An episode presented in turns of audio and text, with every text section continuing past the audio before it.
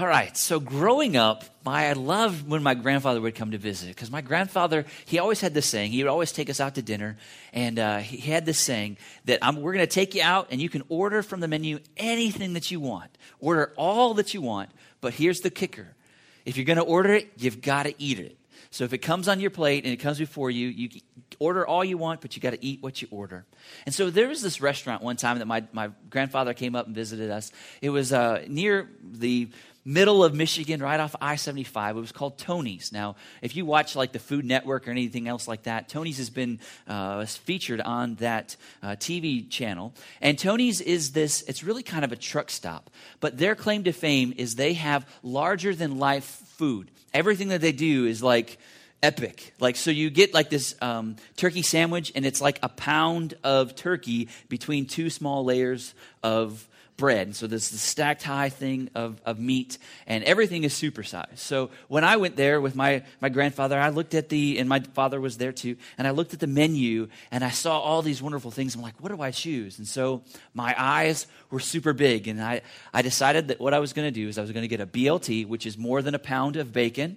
Uh, fried up, yes, a pound of bacon in between two things like two whole tomatoes and all this, and then a, a plate that's this big full of fries and that's what I also ordered. And I also decided that I wanted a banana split that was for dessert. Now, the banana split was in a bowl that was about this big. It was like more than a gallon of ice cream, like piled high with like eight bananas and all of this delectable toppings. And so I ordered all this, and my grandfather and my dad before beforehand said, "Now be careful. You see what's coming out of the kitchen. You know that this is all supersized." And I'm like, "I got this." I'm, I'm all over this. I'm so hungry. And so, as the food started coming out before me, I looked at the um, BLT and I was like, man, that's so good. And I started chowing into it with a bite of a bacon and a bite of a fry and a drink of the Coke and a bite of bacon and a bite of the fry and the bite of the Coke. And soon, within less than five minutes, my belly was full and I, the um, banana split hadn't even come out yet. And but I ordered it, and so the, the goal was I had to eat everything. And so my grandfather and my dad looking on, shaking their heads, were like, Well, you gotta eat it. And we're not going until you can eat it. So after four and a half hours of sitting there at the table, absolutely stuffed, I couldn't take another bite. The banana split showed up. And so I stuffed my face even more and more and more. And I, I honestly could not finish it all. And thankful my grandfather and my dad stepped in and helped me finish it off so that it was all gone. But I learned a very important lesson that day. And it's a lesson that I'm still kind of learning. It's the lesson that sometimes we, we bite off more than we can chew. Or sometimes our eyes are bigger than our stomach. Or sometimes, with the desire to do great things, we take on way more than we are capable of, even being able to give any ounce of, of effort into, or we give way more effort than we need to. And that's one of the things that I learned, and I want us to look at today that sometimes in life, we, especially in the life of the church, we tend to want to take on more than we really can handle. We, we try to bite off more than we can chew. And you know the reality is if you really do bite off more than you can chew, it can lead to death. Because if the bite is too big for you to even move your teeth and, and chomp it up and di- be able to digest it, it just gets lodged in your throat and you can die of suffocation. So, that principle and that idea is something that we see God's people struggling through throughout the whole Bible. We see God's man continually trying to care and disciple for God's people. And they begin with great intentions. The intentions are that I want to, I want to be the face of Christ. I want to be the face of God. I want to help God's people grow and mature in faith and in understanding of, of who this great God is. But sometimes these well intentions begin to weigh on the people that are trying to carry out this message and this mission that God has given us. And sometimes people get burnt out. And we can see that Moses, one of, of, of, God's leaders that he provided to his people, was one of those men that struggled with this and had an opportunity to look at this. We're going to begin today looking in, in Exodus, chapter thir- Exodus chapter 18. So if you got a Bible, turn to Exodus. If you don't know where that's at, go to the front of the Bible. Genesis is the first book, and you move to the right just a little bit, and you'll be in Exodus. So look for Exodus chapter 18. And what I want us to see is that, that God, throughout all history and throughout time, is continually and always provided leaders for his people. Whether they're in the Old Testament or in the New Testament, God continually provides people to be leaders. And many, many times throughout Scripture, we see that, that the leader of God's people has this, um, this name or this title of shepherd or pastor. Now, the idea that we see behind this idea of, of, being a shepherd is that shepherds are more than just guys that hung out on the hillside in robes and played harps. Like, that's who, who shepherds have become in our mind. But biblical shepherds had way deeper responsibilities. Shepherds were fully responsible for the total flock. Being a shepherd was a, a role and a responsibility and an image that God gives to his leaders.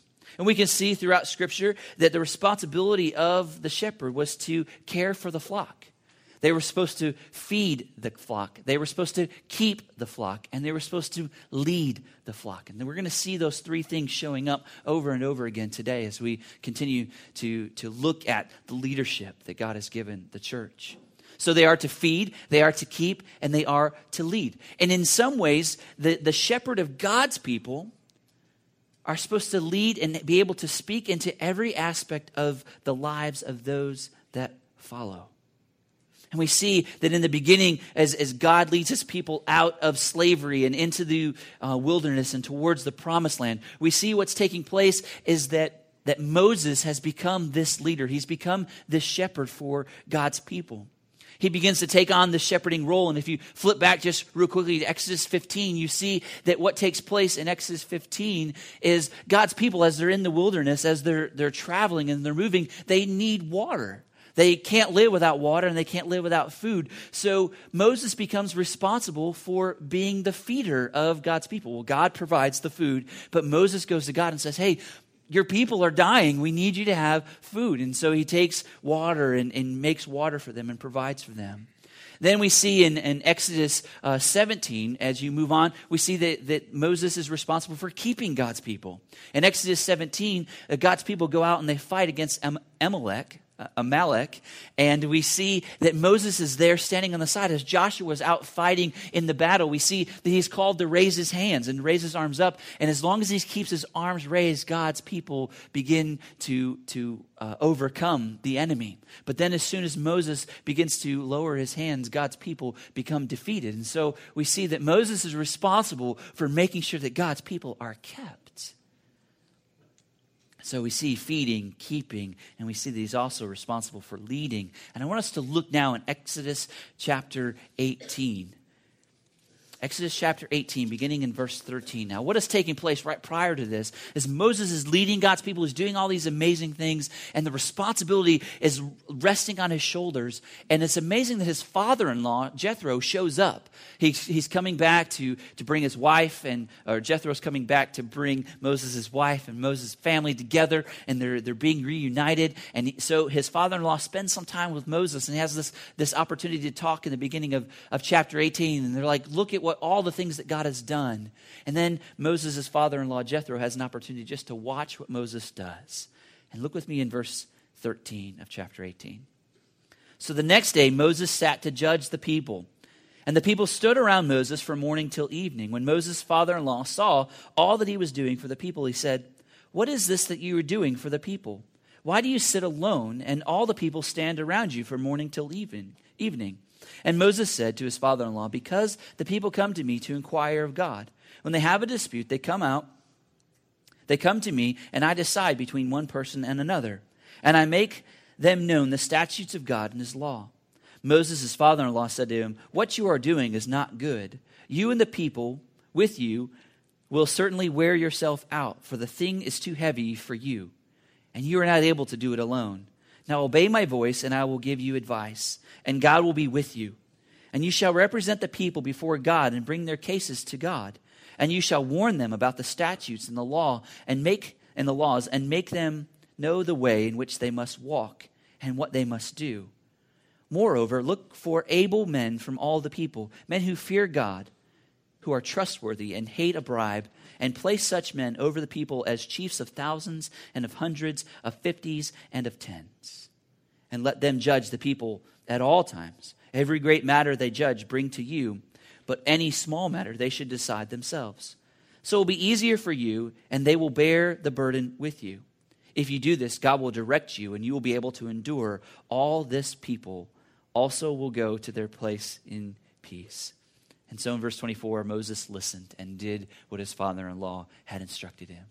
So we see that as the weight of Moses' shepherding of God's people, as he desires to shepherd them and, and lead them to God, he wants to teach them and help them become disciples of God. Jethro shows up and he says, What you're doing is not good. The responsibility that God has placed on you is so great, and you're hindering the growth process. You're not only killing yourself, you're bottlenecking the work of God. And he says that your responsibility is to lead and to feed and to keep the whole nation. But look for men. And he, we see here, he gives look for men that have certain responsibilities, that look for men to help you shepherd God's people. Look for individuals that will help lead and help um, th- those that fear the Lord and that don't love money. And so we see here, he gives them a clear organizational structure. He says, starts out with you at the top. And then make sure that you're dividing the people up by the thousands and have people that lead over those thousands. And then have a smaller group that leads over the hundreds and divide the people up by fifties and let the, divide the people up by tens. And so we see this very organized structure in which the people of God have an opportunity to be connected to God, and it doesn't rely just on one person but it relies on a bunch of people that are helping us grow or helping people grow closer to God. And so we see again this idea of organic and, and organization coming together. For at the top, you see as, as it moves further up the, the ladder, there was more and more organization. But as you move further and further down from the 50s to the hundreds, or from the hundreds to the 50s to the 10, you see that it's more organic oversight that is taking place. And the structure we also see that is being played out is also a beautiful way of training. So you start out someone that, that appears to be one that loves and fears the Lord, and one who doesn't isn't into taking bribes, one that a man that is faithful, and you put him in charge of tens. And you see over time, as he is faithful with the tens, that he's able to be now faithful over the fifties. And as he shows that he's, he cares for God's people and cares for um, just his leadership, he's able to, to move on up to be a carer of hundreds and possibly carer of thousands. And we even see that even after Moses moves on, even the care of thousands, there is a leader that God hands over the leadership to in Joshua. But this principle of, of shared leadership and discipleship is not just something that's in the Old Testament, it's also in the New Testament. Flip with me real fast to Exodus chapter Acts chapter 6. Acts chapter 6, and we see this is right after the birth of the church, and it's continuing to grow. And in Acts chapter 6, we see um, something very similar taking place. The church is growing, and, and initially, what takes place is as racism comes into the church, as the, the widows of the Greeks and the widows of the Hebrews, there's this great dispute, and, and there's um, the care for the widows are, is not happening the way that it's supposed to. And so we see this in Acts chapter 6. Look with me. Now, in these days, when the disciples were increasing in number, a complaint by the Hellenists, the Greeks, arose against the Hebrews because their widows were being neglected in the daily distribution of food. It doesn't say that, but it's the daily distribution of food. And the twelve summoned uh, the, the full number of the disciples and said, It is not right that we should give up preaching the word of God to serve tables. Therefore, brothers, pick out from among you seven men of good repute, full of the Holy Spirit and of wisdom, whom will, you will appoint to this duty. But we will devote ourselves to prayer and to the ministry of the word. And what was said pleased the whole gathering, and they chose seven men. So we see here that as uh, the church is growing and as this opportunity comes about and this opportunity for dispute comes about, the apostles hear this concern. And what they do, instead of taking it on themselves, they delegate their responsibilities to men within the church to help lead and to help care for. And they say to themselves, and they, they give this uh, truth, that they are responsible for leading and keeping God's people within the church. Help others, help find others to help feed. So again, we see these three things showing up leading, keeping, and feeding. That's the responsibility of the shepherd, and that's we see here now that there's this delineation of that, that the, the leaders and the keepers are the apostles, and we see that these feeders now are these other men who have certain qualifications, but also certain responsibilities.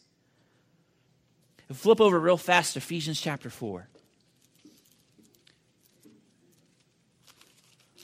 In Ephesians chapter 4, we see uh, something else taking place is that, that God's purpose for the church and his assignments within the church, as he gives certain people within the body of Christ certain responsibilities to produce certain outcomes. Look with me in Ephesians chapter 4, beginning in verse 11. And he, this is being God in, in Christ, gave the apostles. Uh, gave some to be apostles, uh, prophets, the evangelists, shepherds, teachers, to equip the saints for the work of ministry, for the building up of the body of Christ until we all attain to the unity of faith and to the knowledge of the Son of God, to mature manhood, to the measure of the stature of the fullness of Christ, so that we may no longer be children tossed to and fro by the waves and carried about by every wind of doctrine, by human cunning, by craftiness and deceitful schemes. Rather, speak the truth in love.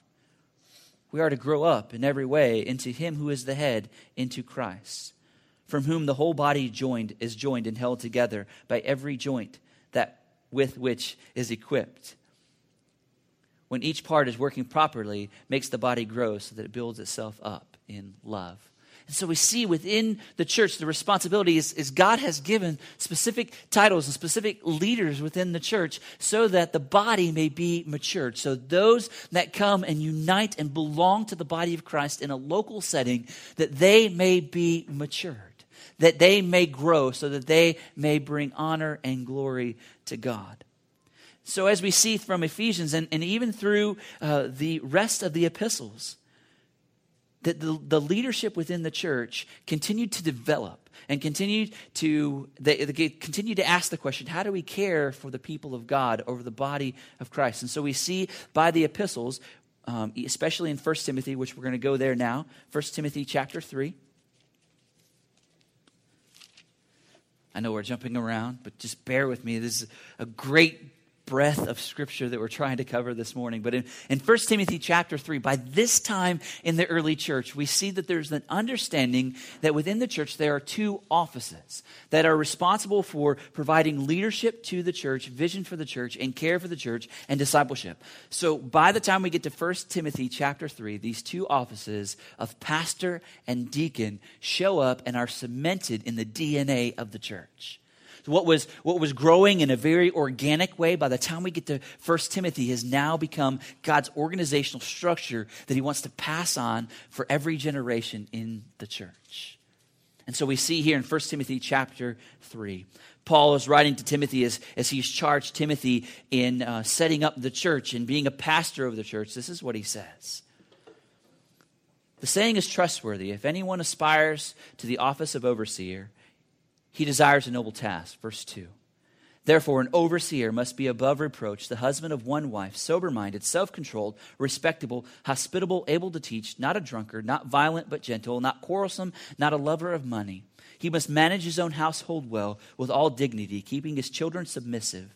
For if someone does not know how to his, manage his own household, how will he care for God's church?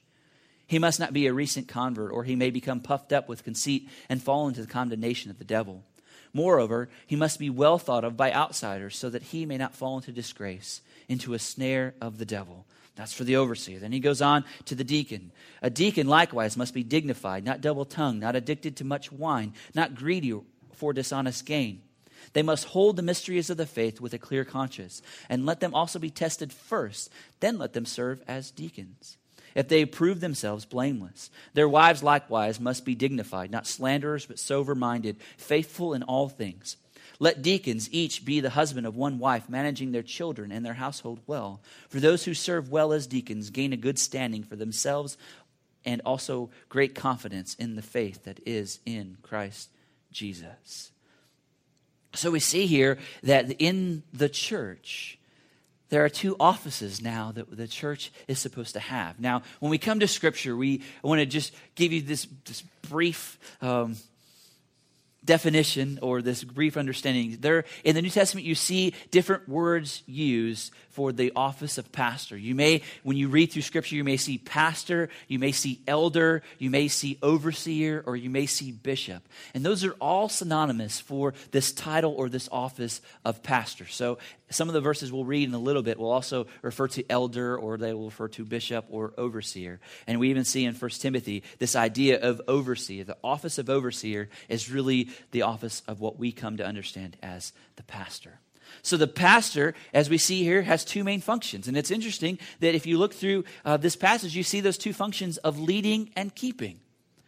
The pastor is supposed to provide oversight as we see not only his roles and his respo- we see his responsibilities or his qualifications, we also see his roles and responsibility.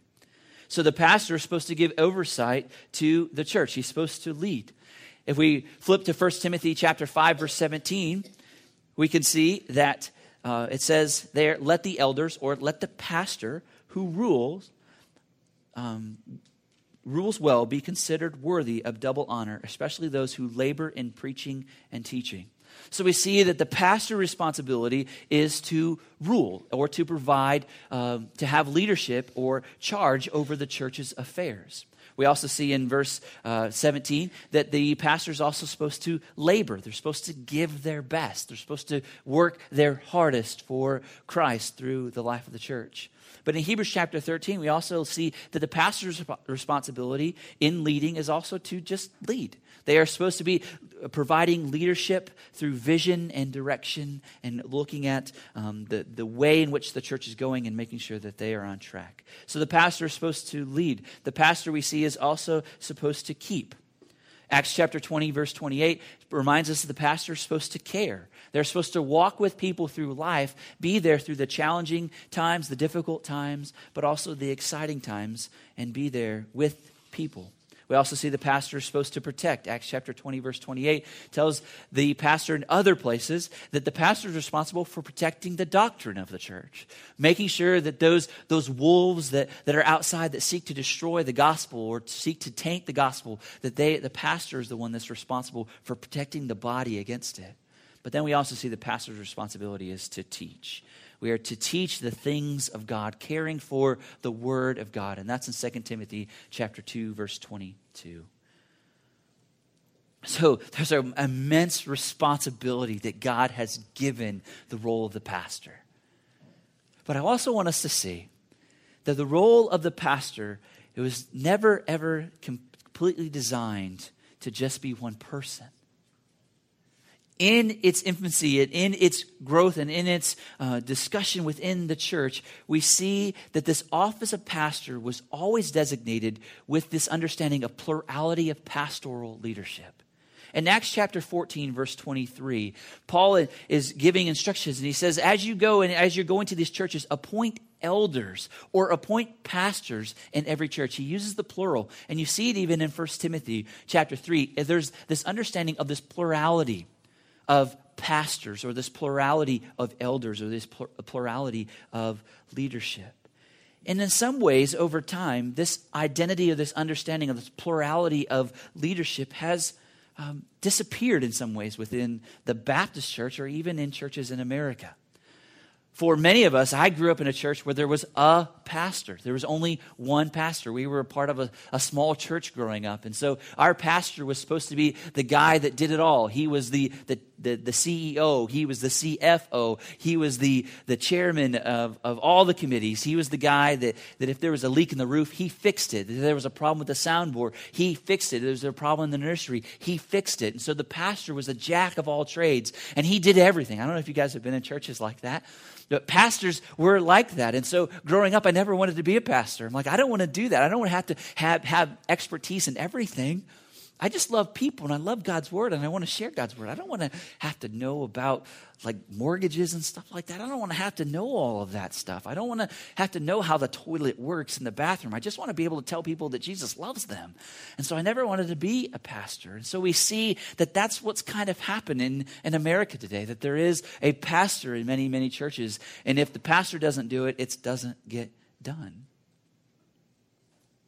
But I want us to see that in Scripture, The pastor is not just supposed to be one person, and the pastor is not supposed to be an expert in all things.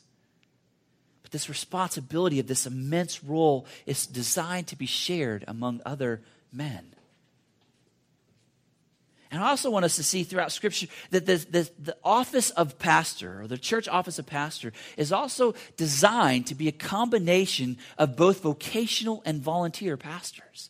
It's not just supposed to be set aside just for the people that get paid. Like we pay these guys to do the work of the church. I believe that God has set up his church to provide opportunities to bring not only those that are paid, but also those that are volunteers to come in and to share the load.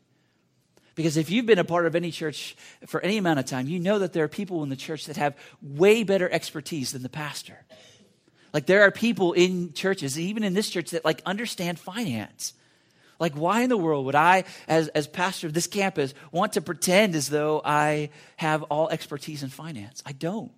Like the last week, we were talking about as we had the baptismal water here. Like we were talking about, I wonder what it's gonna, how long this, how long is it gonna take for this temperature in the water to get to the point where it's uncomfortable? Because when we came in last Sunday morning, uh, we put the therm- pull the thermometer out and we realized it was a very comfortable temperature. But by the time I got in, the water was a little bit cold. It wasn't freezing, but it was a little bit cold. And so it was great that I didn't have to figure out the math on all that. We asked our, our DuPont expert in the back to figure that out. Like, how long is it gonna actually take for for this water to get to the point of where it's uncomfortable. And so he did some quick calculations in his head. He's like, well, we got about four hours. I'm like, okay, thanks that you know that. I don't need to know that. I just know we have four hours. So I need to preach quick last week so we can get into the water.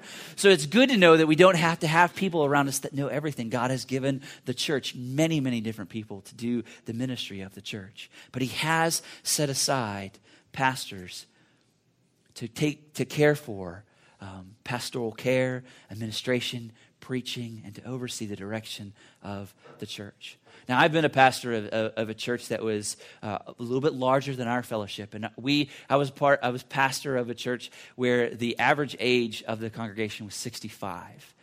And for me, my pastoral leadership in that church was focused a lot on pastoral care. I went to the hospital a lot. Like the people in the hospital were like, "Hey, Pastor Jeff. Hey, Pastor Jeff." They like knew me by name, and they had my chair like in my places set up so that they knew because I was always in the hospital. Now I love that part of of my ministry. I love being with people that are hurting. I love being able to to pray over them and speak the word of God into their lives and give them that encouragement to know that Christ is near them. So I love that. But it also because it was so overwhelming, other things suffered other things within the responsibility of the church suffered. So I, I see that the reality of having a pastor is challenging and it can be overwhelming. And that's why God didn't just give the church pastor, He gave the church pastors. And I'm thankful that now I serve at a church where we have pastors where together we, Pastor John, Pastor Terry, and I, can seek the Lord together and grow in Christian fellowship together. And I have other men to keep me accountable so that I make sure that I'm living up to the requirements and qualifications that 1 Timothy chapter 3 lays out for me. So we see that the office of pastor, but that's not the only thing that the Lord has given us. Go back with me to 1 Timothy chapter 3.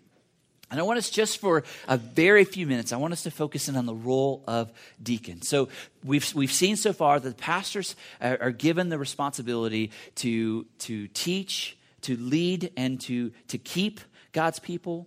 But we see and are going to see that God has given the church the deacons to really care for the feeding role the church office of deacon, it's pretty amazing that there is uh, no specific passage that you can go to to say, this is exactly what the deacon is supposed to do. Um, but you have to pull things together in the New Testament. We can just stay in 1 Timothy chapter 3, and we can see as we look at the role and the responsibility of the pastor as compared to the role and responsibility of deacon in chapter 3 of 1 Timothy. We can see that there are some distinctions between pastors and deacons. If you look here, you see that the pastor ha- has got to have the ability to teach. He must be able to teach, 1 Timothy chapter 3, verse 2. But it doesn't say that about the deacon. The deacon himself does not have to be able to teach, though the deacon can teach. He doesn't have to have that giftedness in order to be a teacher. Uh, what it does say is that that deacon is supposed is called to hold to the faith with a clear conscience. So the deacon may or may not have an official teaching or a teaching role in the church, but they're not going to be the ones that are the main teachers. The main teachers will be the pastors. But we also see that, like pastors, deacons must manage their household well. But in referring to the deacons, Paul here omits that they are not to be caring for God's church. They're to care for their family, but he doesn't give that added qualification that he gives to the overseer or to the pastor that they are to care for God's church. So maybe the deacon is not supposed to uh, be the ruling leader in the church. I think that function belongs to the pastors. But we also see that, um, that although Paul indicates a person must be tested before they can hold the office of deacon, it also doesn't say about the longevity. The, the, they may not be a, a new convert refers to the elders and, or to the pastors and not the deacons. So, in implication, we see that the role of the deacon is more of a servant role. It's not a leadership in the direction vision and all of that as much as it is more of a servant role. So the overseer is one, or the pastor is one that gives general oversight to the spiritual well being of the congregation, where maybe the title of deacon implies more of a servant oriented ministry. We see that again in, in Acts chapter 6, though there's discussion on whether or not the seven that were appointed in Acts chapter 6 were actually deacons, but we do see men taking on this, this leadership role of, serving and, and of dispersing of food and of waiting at tables and caring for the church itself. And so today, in, in, in, our local churches, we see that God has really kind of given a freedom to define what the tasks of deacons are. We don't have the freedom to, de, to change the definition of the qualifications, but we have the ability to kind of shape and deform the, the task of deacons. So, in the American church today, and even in our church today, uh, we may see deacons take on um, leadership in the facilities. They may have deacons that oversee uh, the building or responsible for the property. They may be over cleaning up. They may be over the sound system. They may be over different things that are related to the facilities. Now, I didn't know if you saw this or not, um, but this today we have an influx of people, which is great. I'm so glad all of you are here. But because of space, we have to sometimes get uh, chairs and bring in extra chairs. And your deacons today uh, were going to find the chairs that Sarah and I hid this week to see if they could find them. Uh, so they were very, very busy. As you guys are worshiping the Lord, they're running around trying to find these chairs that, that I hid on accident. It wasn't intentional, but they found them, and now we have extra chairs. So that's what deacons do. Um, deacons also care for benevolence. We see uh, in Acts chapter 6 uh, that they were caring for the daily distribution of food. We see that deacons can help out with finances. Uh, they, they may not be the financial leader or the financial uh, vision giver, but they can help keep the books or help with the offering. We can see that deacons can help with ushering, deacons can help with logistics. There's so many things that deacons can help with in the body of the church. Now, I want to say this before we move to draw this all together even though the, there's leadership within the deacons and pastors we see that is given us in Scripture, that does not remove the responsibility of the congregation. So a pastor comes in, the pastor is not the one that says, This is what we're doing. If you don't like it, get out.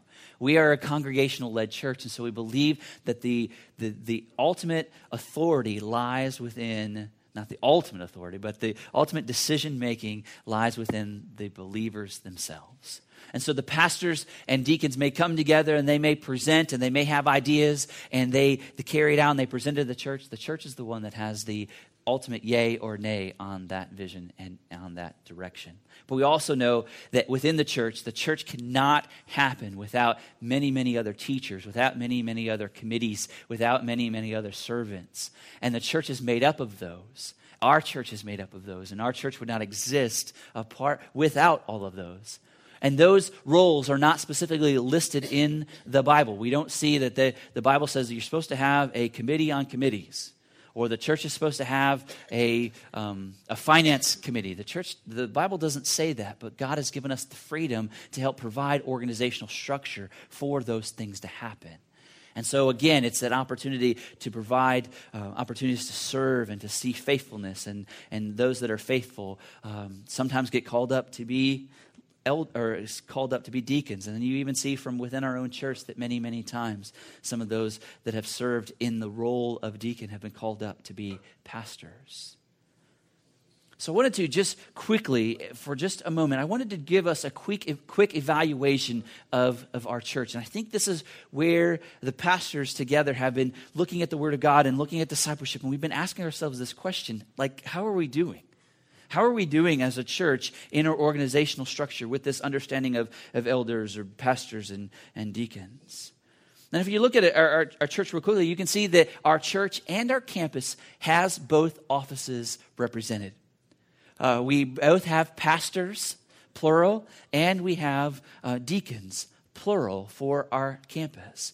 And in our the way our, our church is structured is that there's a direct correlation between the amount of deacons we have compared to the amount of members that we have. And so there is this, this care and this, this structure for care. But what we don't have in the organization of our church is how many pastors we need compared to how many people we need. So there, that's one thing that we are looking at. So, if we look at just some understanding of, of, of, these deacons and these pastors, we can look at qualifications. I want you to know that the qualifications of our pastor and our deacons, we have the most qualified leadership that I've ever been around. Like the wisdom that is among our deacon body and the wisdom that is among our pastors, not including me, is amazing. And so together know that you have deacons and, and pastors that live up to Acts or 1 Timothy chapter 3, those qualifications. And if at any point there's stumbling in those, those deacons or pastors are or will be removed. We hold that very, very true, and that, that's very um, important. So, qualification we have the highest qualified uh, deacons and pastors on our, our church, in our church. But then we look at responsibilities. The responsibilities, this is probably one of the biggest challenges. The, the responsibilities of pastors and deacons are kind of blurred at this point. Sometimes we have our deacon body, we use our deacon body. It's more like a, a, group of pastors where we gather together, where there's an issue that's facing the church and there's more wisdom there. So they gather together and we share and we talk about it and we, we glean wisdom in that. But also, there's some blurred lines in the responsibilities as you move on further down. Um, Sometimes the pastors do some of the deaconing, and sometimes the deacons do some of the pastoring. And the other challenge that we have is, is the size of groups or the size of sheep that we have underneath our shepherding. Uh, sometimes that's, that's challenging at this time. Uh, it's not as well established as it could be. Um, but we do have a good correlation of deacons to members, but the lines of care are sometimes blurred. And so those are some of the things that we are looking at.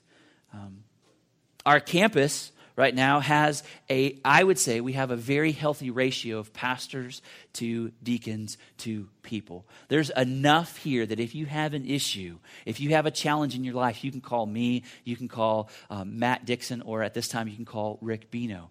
Uh, or you can even call uh, Dan Coleman if you want to. Even though he's not serving, he's rotated off as a deacon. I know he'd love to serve you as well. But you, you are cared for. Um, you have enough care, um, but if we need it, we take advantage of it. So, one of the things that we're looking at is we're re examining how we as pastors and deacons can provide better care for the people that God has brought. For there is the responsibility and the opportunity and the, the knowledge in which we know and understand that there have been people that have come to be a part of our fellowship that have slipped through the cracks. And that's not something that we're excited about. That's not something we want on the billboard to say, come here, you'll slip through the cracks. But what we want is to provide a space and a place where we know that we are caring for all people that God is bringing. So if you're here this morning and you're not a part of this church, you're not a part of the fellowship of what God's doing, know that if you come, our desire is to care for you. We want you to grow in wisdom and knowledge of our Lord Jesus Christ. We want you to grow in your faith. We want to provide opportunities for you to, to find the gifts and talents and abilities that God has given you. And we want to help utilize those so that you can glorify God and advance his kingdom. That's our heart's desire. We're not there yet, but we're getting there. So pray for us as pastors. Pray for the leadership team of our church as we try to answer this question what is this going to look like? Pray for us. And if the Lord lays on you like a great vision, you're like, this is the way it's supposed to be, then please tell us because we want to know. We want to be able to, to take your input and your thoughts and your ideas and prayers. And we want to be able to be more faithful with those that God has provided.